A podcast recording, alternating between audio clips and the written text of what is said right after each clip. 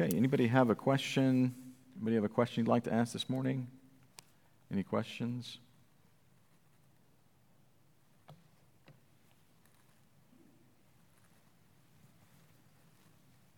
Nobody?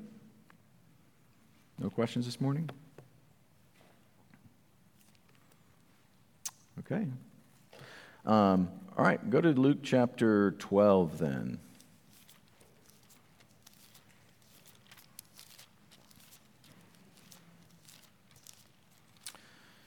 Luke chapter 12.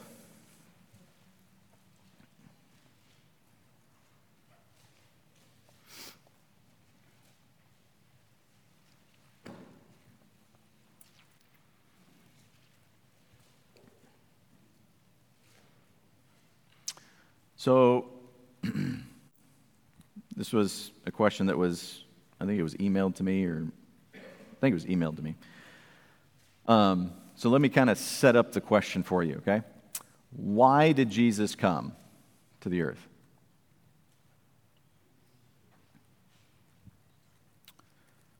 That's a question, right? Why did Jesus come to the earth? Okay, to save the lost, right? Anybody else?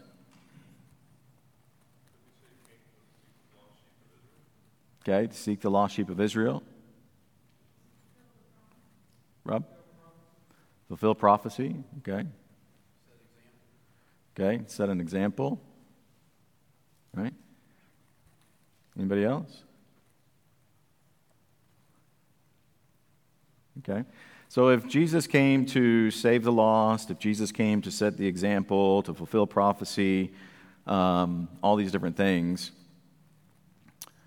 why then would Jesus say that he came to bring division?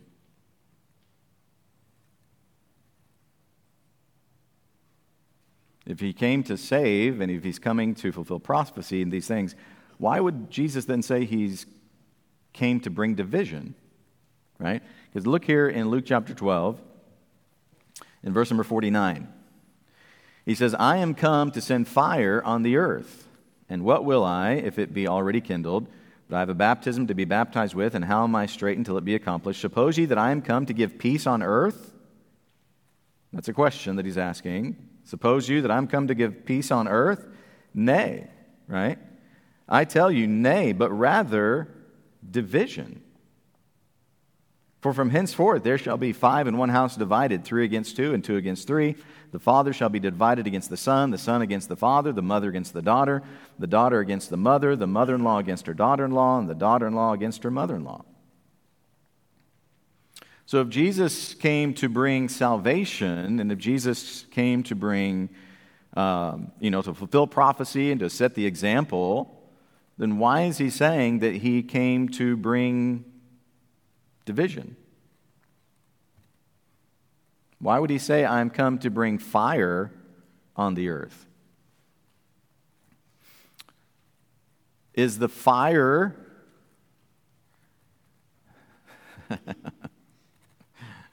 Is the fire the Holy Spirit?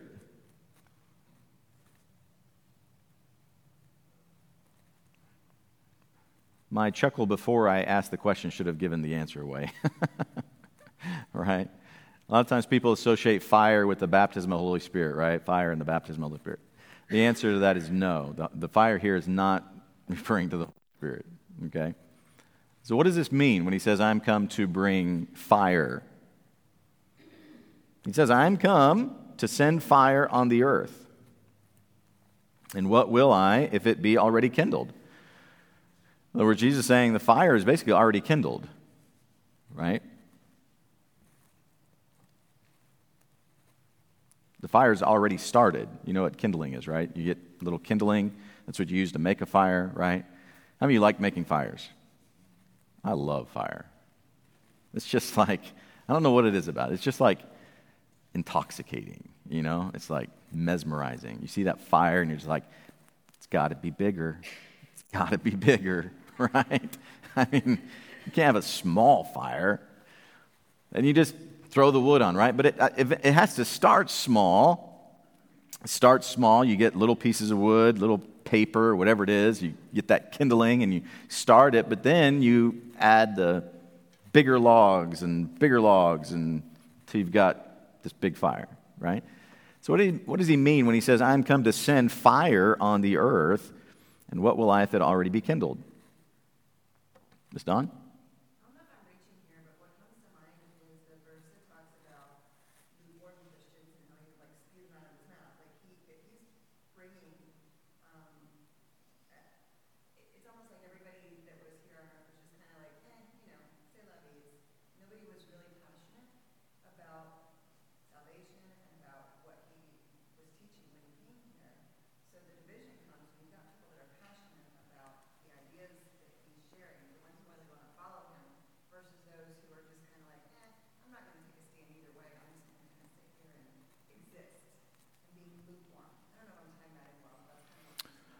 Okay.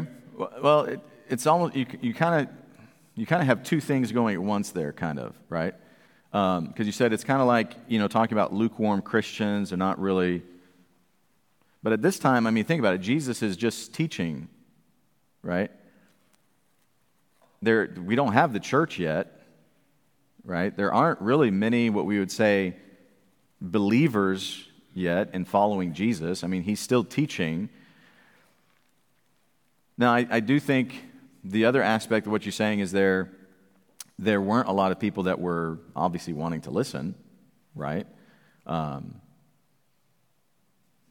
what do you think? Miss Emily?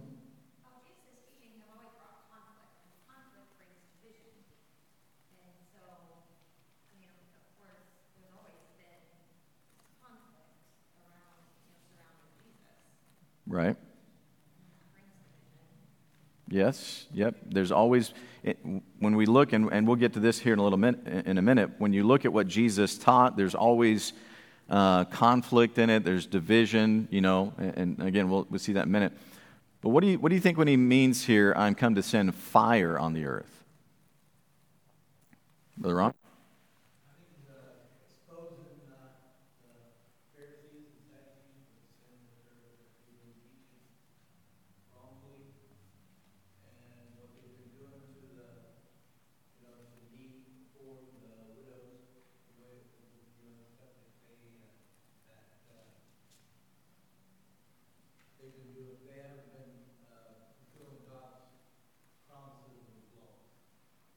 Okay. I mean, yeah, you do have the Pharisees and the ones that they've been teaching the commandments of men, um, you know, instead of the commandments of God. They've been mistreating people. You know, obviously, there's no doubt about that.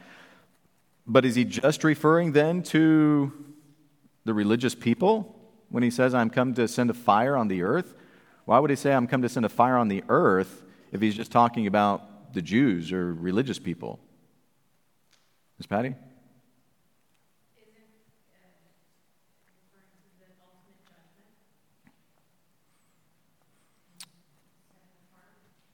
Okay? Um, Ms. Patty says that referring to the ultimate judgment, right? And um, the ultimate judgment that God is going to bring. I thought I saw another hand over here. Brother Corey, you're going to say the same thing? Right, when we think about this, when he says, I'm going to send fire on the earth, this fire is referring to judgment, right? It's referring to judgment. God is going to bring judgment upon the earth, okay? And what does he say? He says, and what if it already is kindled, right? There's already, there's already a kindling of judgment. Okay? Um, why, is, why is God going to bring judgment upon the earth? Why is he going to bring judgment upon the earth?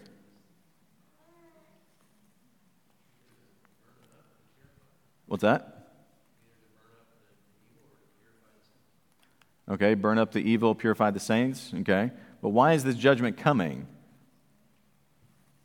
Miss Terry? Okay, because a man's sin. Ron? Unbelief. Anybody else? Why is this judgment coming?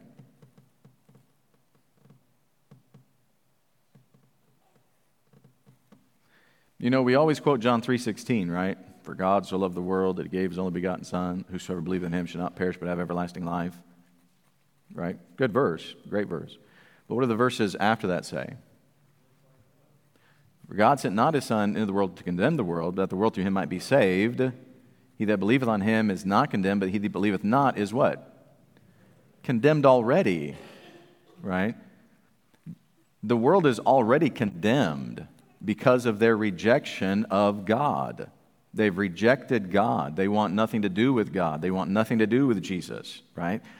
And so there's already a rejection, and God is saying, because of this rejection, there is already a judgment that is being kindled. Okay, yes, there is, it is because of sin, it is because all these different things, and yes, there is going to come a time when the world is, you know, God is going to bring fire upon the earth and, and purge it and things, but we have to understand it is because this rejection of God, man has rejected God, man has rejected uh, Jesus Christ, right? Um, I mean, again, think about it. What's, what is going on in Israel today? What's going on in Israel? War, right? There's war. But what really is going on in Israel today? Hate, yeah, that's true. But why? Why is there hate? Why is there war? What's that? Well, it's because they're following two different gods, right? The Muslims are following Allah. The Jews, they're saying they're following the God of the Bible, right? um, God of the Bible, Old Testament. They, they don't believe that Jesus is God, right? But you find these two groups of people that are at war. And again, it's yes, it is about the land and all of that. There's, there's no doubt about it. But the ultimate reason is because of which God they follow. Okay? The Jews do not follow Allah. They, they say that Allah is not God, right? The Muslims say that the Jews, the God of the Bible, is not God. It's, it's Allah that's God. Okay? And so when you think about this, what he's saying, he says, I'm come to send fire on the earth, and what will I have already be kindled? God is going to bring judgment, right? And he says, I have a baptism to be baptized with. How am I straight until it be accomplished? Obviously, he's talking about this, um, the crucifixion that's going to happen. There's something that he's going to have to do, okay? Um, and then he says in verse 51 Suppose ye that I am come to give peace on earth. Now, again, think about this. For the Jews, when they were looking for the Messiah, what were they looking for in a Messiah?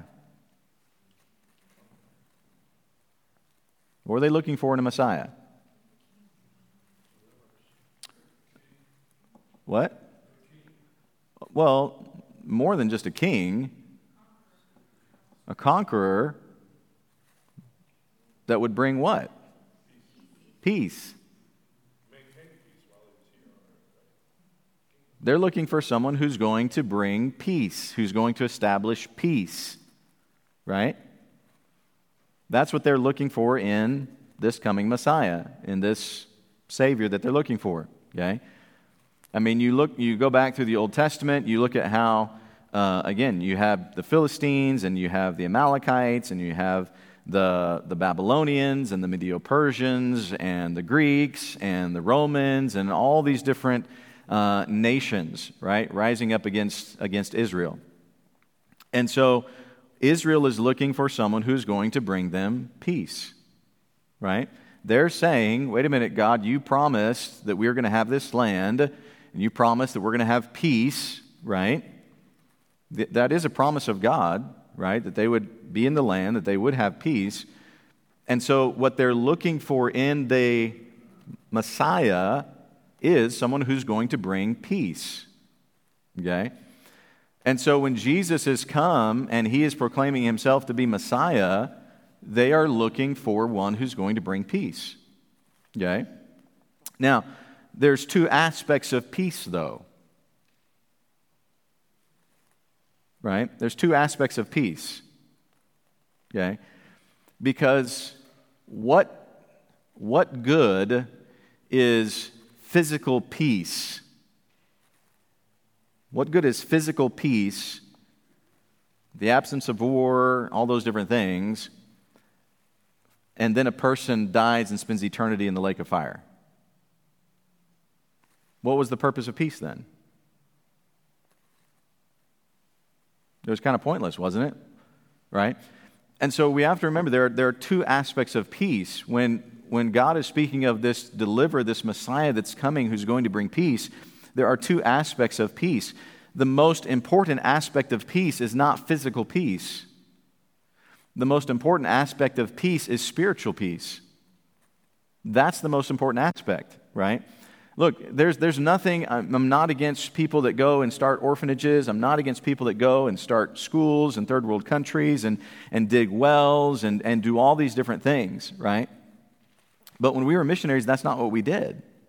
And people would look at us, well, how come you're not here digging wells? Or how come you're not here uh, starting schools and orphanages and things like this? Because what, and again, I'm not saying those things are wrong, and those things can have a, they can have an avenue there, but what good is digging a well without the gospel? What good is starting a school and, and having a school started, and, and yet the people still die without Christ? Right? And so that's why our main emphasis was preaching and teaching the gospel, helping people to come to know Christ as their Savior, right? Because, look, you can have everything that the world has to offer, right? Even Jesus gives us this example. You have the rich man that died and Lazarus, who was a beggar that died. Well, the rich man had everything. The Bible says he fared sumptuously every day. He was clothed with purple and fine linen. I mean, he had food, he had clothes, he had everything. He had a nice house. Everything that you could imagine, this guy had and he died. And what does the Bible say? He opened his eyes where? In hell. So, what good did all of his riches and his clothes and his food and his house, what good did all of those things do him? Nothing. But yet, the Bible says that Lazarus, who was a beggar, I mean, we're, we're talking about a beggar that, I mean, had nothing, that was so debilitated in things that could not, I mean, it was so full of sores, the Bible says that the dogs would come and lick his sores. Look, that's just nasty, right? So when we physically look at these two guys, there's no doubt physically, when we look at these two guys, we would want to be associated with the rich guy. We would not want to be associated with the beggar that is sitting at this gate in dirty rags, that's got sores all over his body and is sick, and the dogs are coming and licking his sores.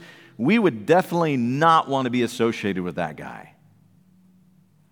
Come on, be honest, right?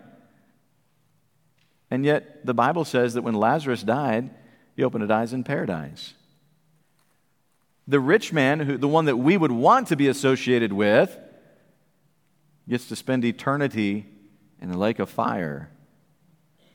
Lazarus gets to spend eternity in heaven with the Lord Jesus Christ. You see, we look at the physical just like the Jews were doing, right? The Jews were saying, We're looking for someone who's going to get, bring us peace as a nation. Again, that is an aspect of the peace that Jesus Christ is going to bring, but that's not the most important aspect of peace. The most important aspect of peace is salvation through Christ. Why? Because we are enemies of God. We are alienated from God because of our sin. That's why he says, I, I think it is, is in Romans chapter 5, verse number, number uh, Romans 8 1, maybe, or Romans 5 1, I can't remember right now. But he says, therefore, there's now no condemnation to them that are in Christ Jesus. Right? There's no condemnation there because we're in Christ. Now we are not condemned. Now we, we don't have to worry about death. We don't have to worry about these things, right? Because we are in Christ and we know the very moment that we die, just like uh, Lazarus did. And again, that Lazarus is different than the other Lazarus, okay? Don't get those two mixed up, right? But just like that Lazarus, man, when he died, immediately he's in the presence of the Lord. He's in paradise, right? Immediately. So the Jews are thinking, hey, we're looking for someone who's going to bring peace to our nation. And Jesus comes and he's going to rock their world. And he's saying, I am the Messiah, but I'm not come to bring peace. Now, that's to them, that's like an oxymoron, right? You're going to be the Messiah, but you're not going to bring peace. You're going to be the Messiah, but you're going to bring division. This is what he says. Suppose ye that I am come to give peace on earth? I tell you, nay, but rather division. He says there, there's going to be division in him. Because of him, there's going to be division, right? I mean, think about it. How many of the religious leaders of the day, Pharisees, Sadducees, Herodians, scribes, you know, any of these religious leaders of the day, how many of them, when Jesus showed up, I mean, they just, man, this is the guy. This is the one. Everybody, hey, don't listen to us anymore. Listen to this guy. How many of were like that? None. None of them were like that. Right? Even though, and, and, this is what's so amazing about the, the life of, of Christ, when you go through and you, you follow his, his life and his teaching and everything, and always they're trying to trip him up. They're trying to trip him up. They're trying to trip him up, right? Uh, they're trying to make him look bad. They're trying to make him say something wrong. And he never does. He never says anything wrong. He never does anything wrong. In fact, time after time after time after time, it actually backfires on them, and they're the ones that look like the fools. The miracles that he's done, I mean, everything pointed at showing who he was. And yet, how many of them believed? Not many. That's what he's saying. He said, and I, I, I don't remember who it was that said it, but when you are going to follow Jesus Christ, it is going to bring division because it goes against everything that the world stands for. It goes against religion. Religion is not for Jesus. Now, religion will use his name, but religion is not for Jesus, right? The world is not for Jesus. Society is not for Jesus. Why?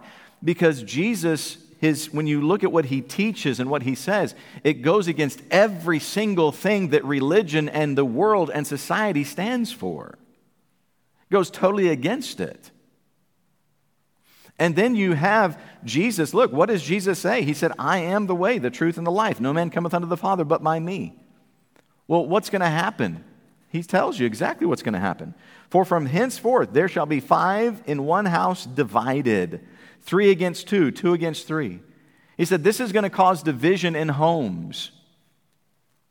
There's going to be division in homes. There's going to be children who will believe and the parents will not. And it's going to cause division. There's going to be parents who will believe and the children will not and it will cause division. There are going to be friends who believe, and the other ones do not. And what does it do? It's going to cause division. That there's going to be, even in immediate family, he talks about the, the mother in law and the daughter in law, the in laws. There's going to be in laws that will believe and others that won't. It's going to cause division. And so he's saying, look, is there going to come a time when Jesus Christ will establish peace on the earth? Is there going to come a time? Yes, there will, right?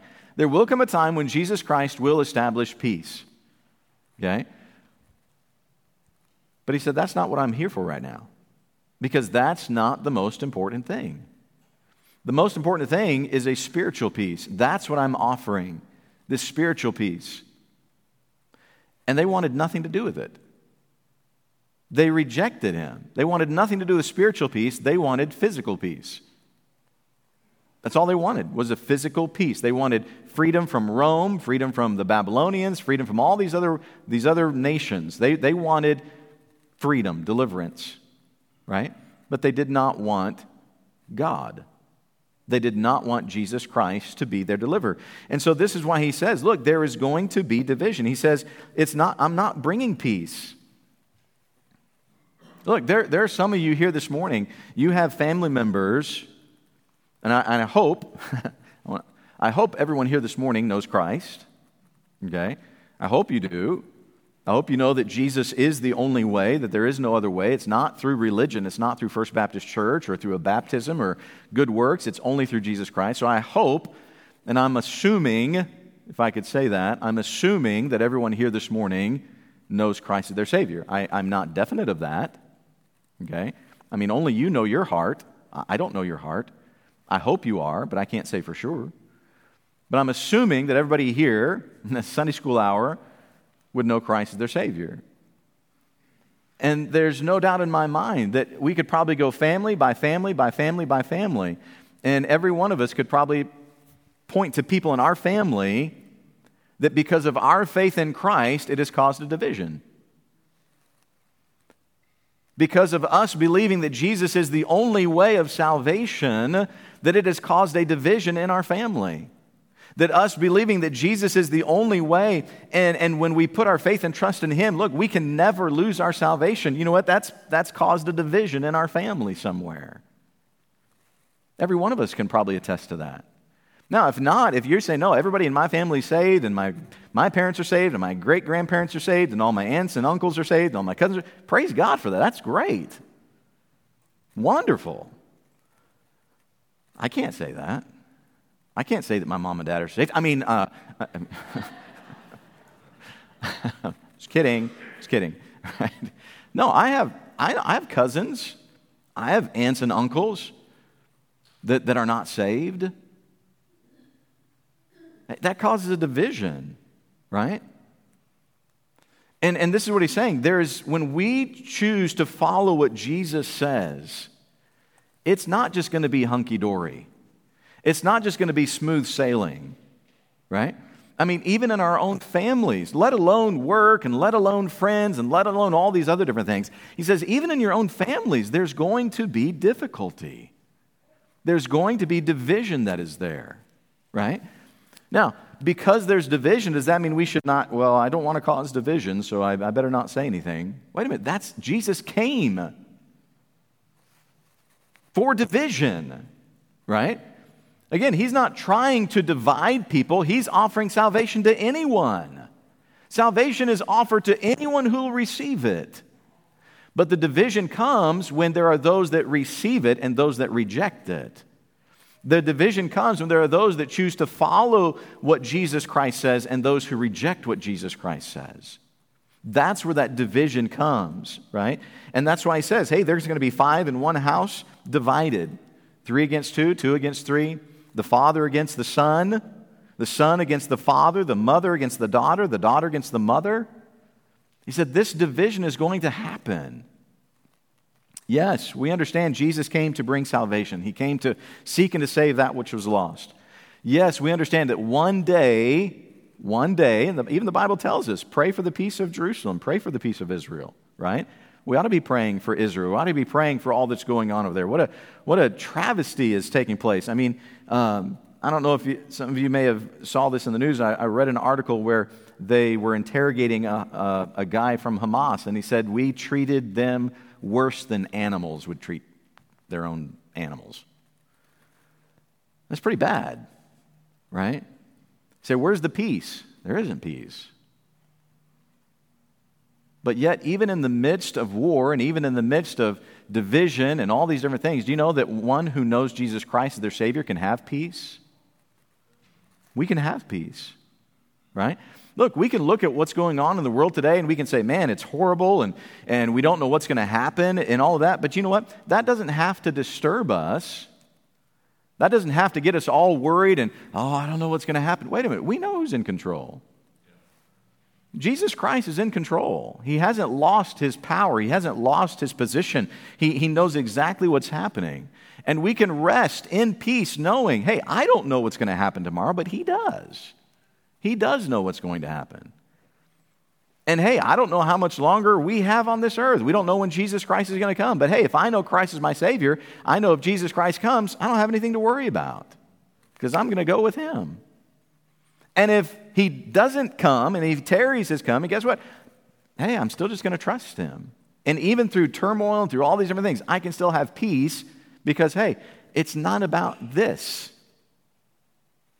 Whether you have a, a well or whether you have a hospital or whether you have a job, or it's not about this because, hey, what happens when that rich man died?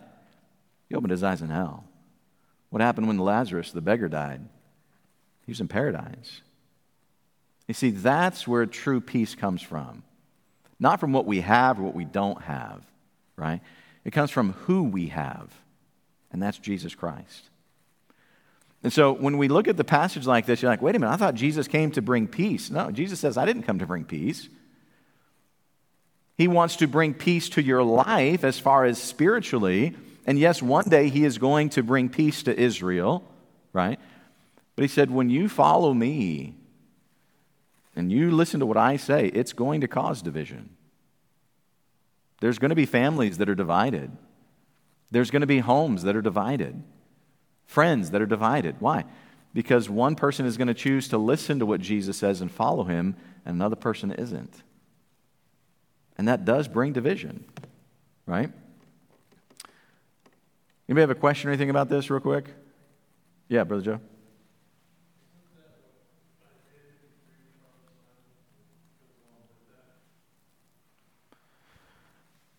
Isaiah 53.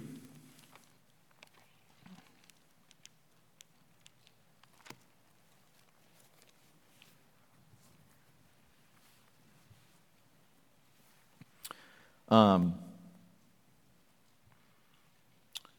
which part are you talking about there?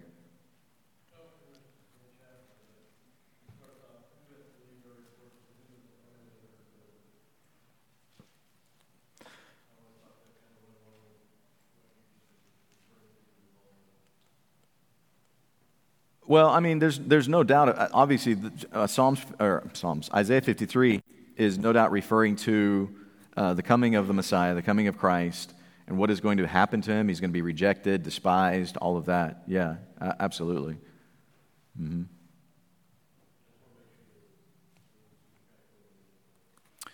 Yeah, I mean, I mean, even you know, even Isaiah says, "Who hath believed our report? To whom is the arm of the Lord revealed?" Um, again, they didn't know who the Messiah was going to be, and that's what's funny. When you look at um, when you look at all the different prophecies about the Messiah coming, they, they kind of skipped what they wanted to skip. You know, they wanted to look at Psalms 24 the king is coming in great power and might. But the problem is they didn't want to read Psalms 22 and 23, right? So they, they focused on certain aspects of his coming, right? But like Psalm or Isaiah 3, um, he's despised, rejected of man, a man of sorrows, acquainted with grief. You know, he was wounded for our transgression, he was bruised for our iniquities, the chastisement of our peace is upon him. That's not what they want in a Messiah.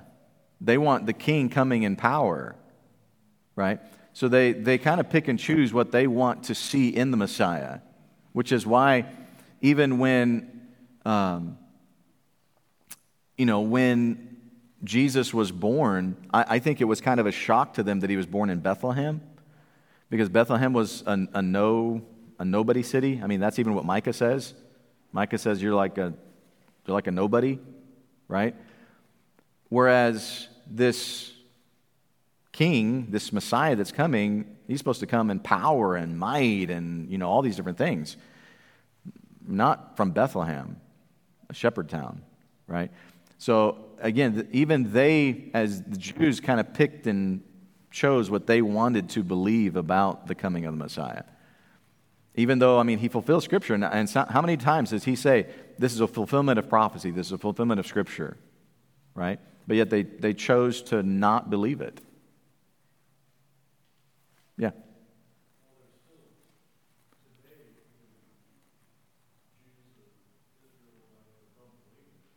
Yeah, yeah, absolutely. Most, most Israel today, most Jews do not believe that Jesus was the Messiah. They're still looking for the coming of the Messiah the first time, right? Because they don't believe Jesus was the Messiah. They rejected him totally. As a nation, they rejected him. There were some that did believe, but as a nation, they rejected him. And that's why they're still looking for the coming Messiah to bring peace. Mm-hmm. Yeah, Brother Corey, real quick.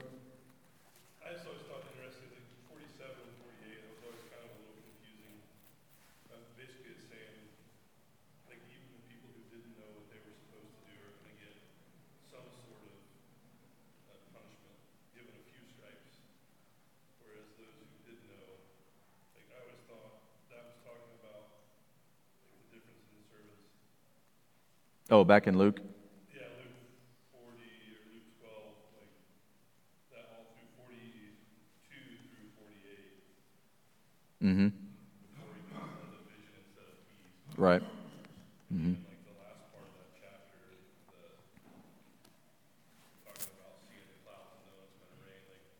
Right. Yeah, they had signs that could they could tell, but they refused to look at them. Yep. All right we're going to have to stop there. You are dismissed.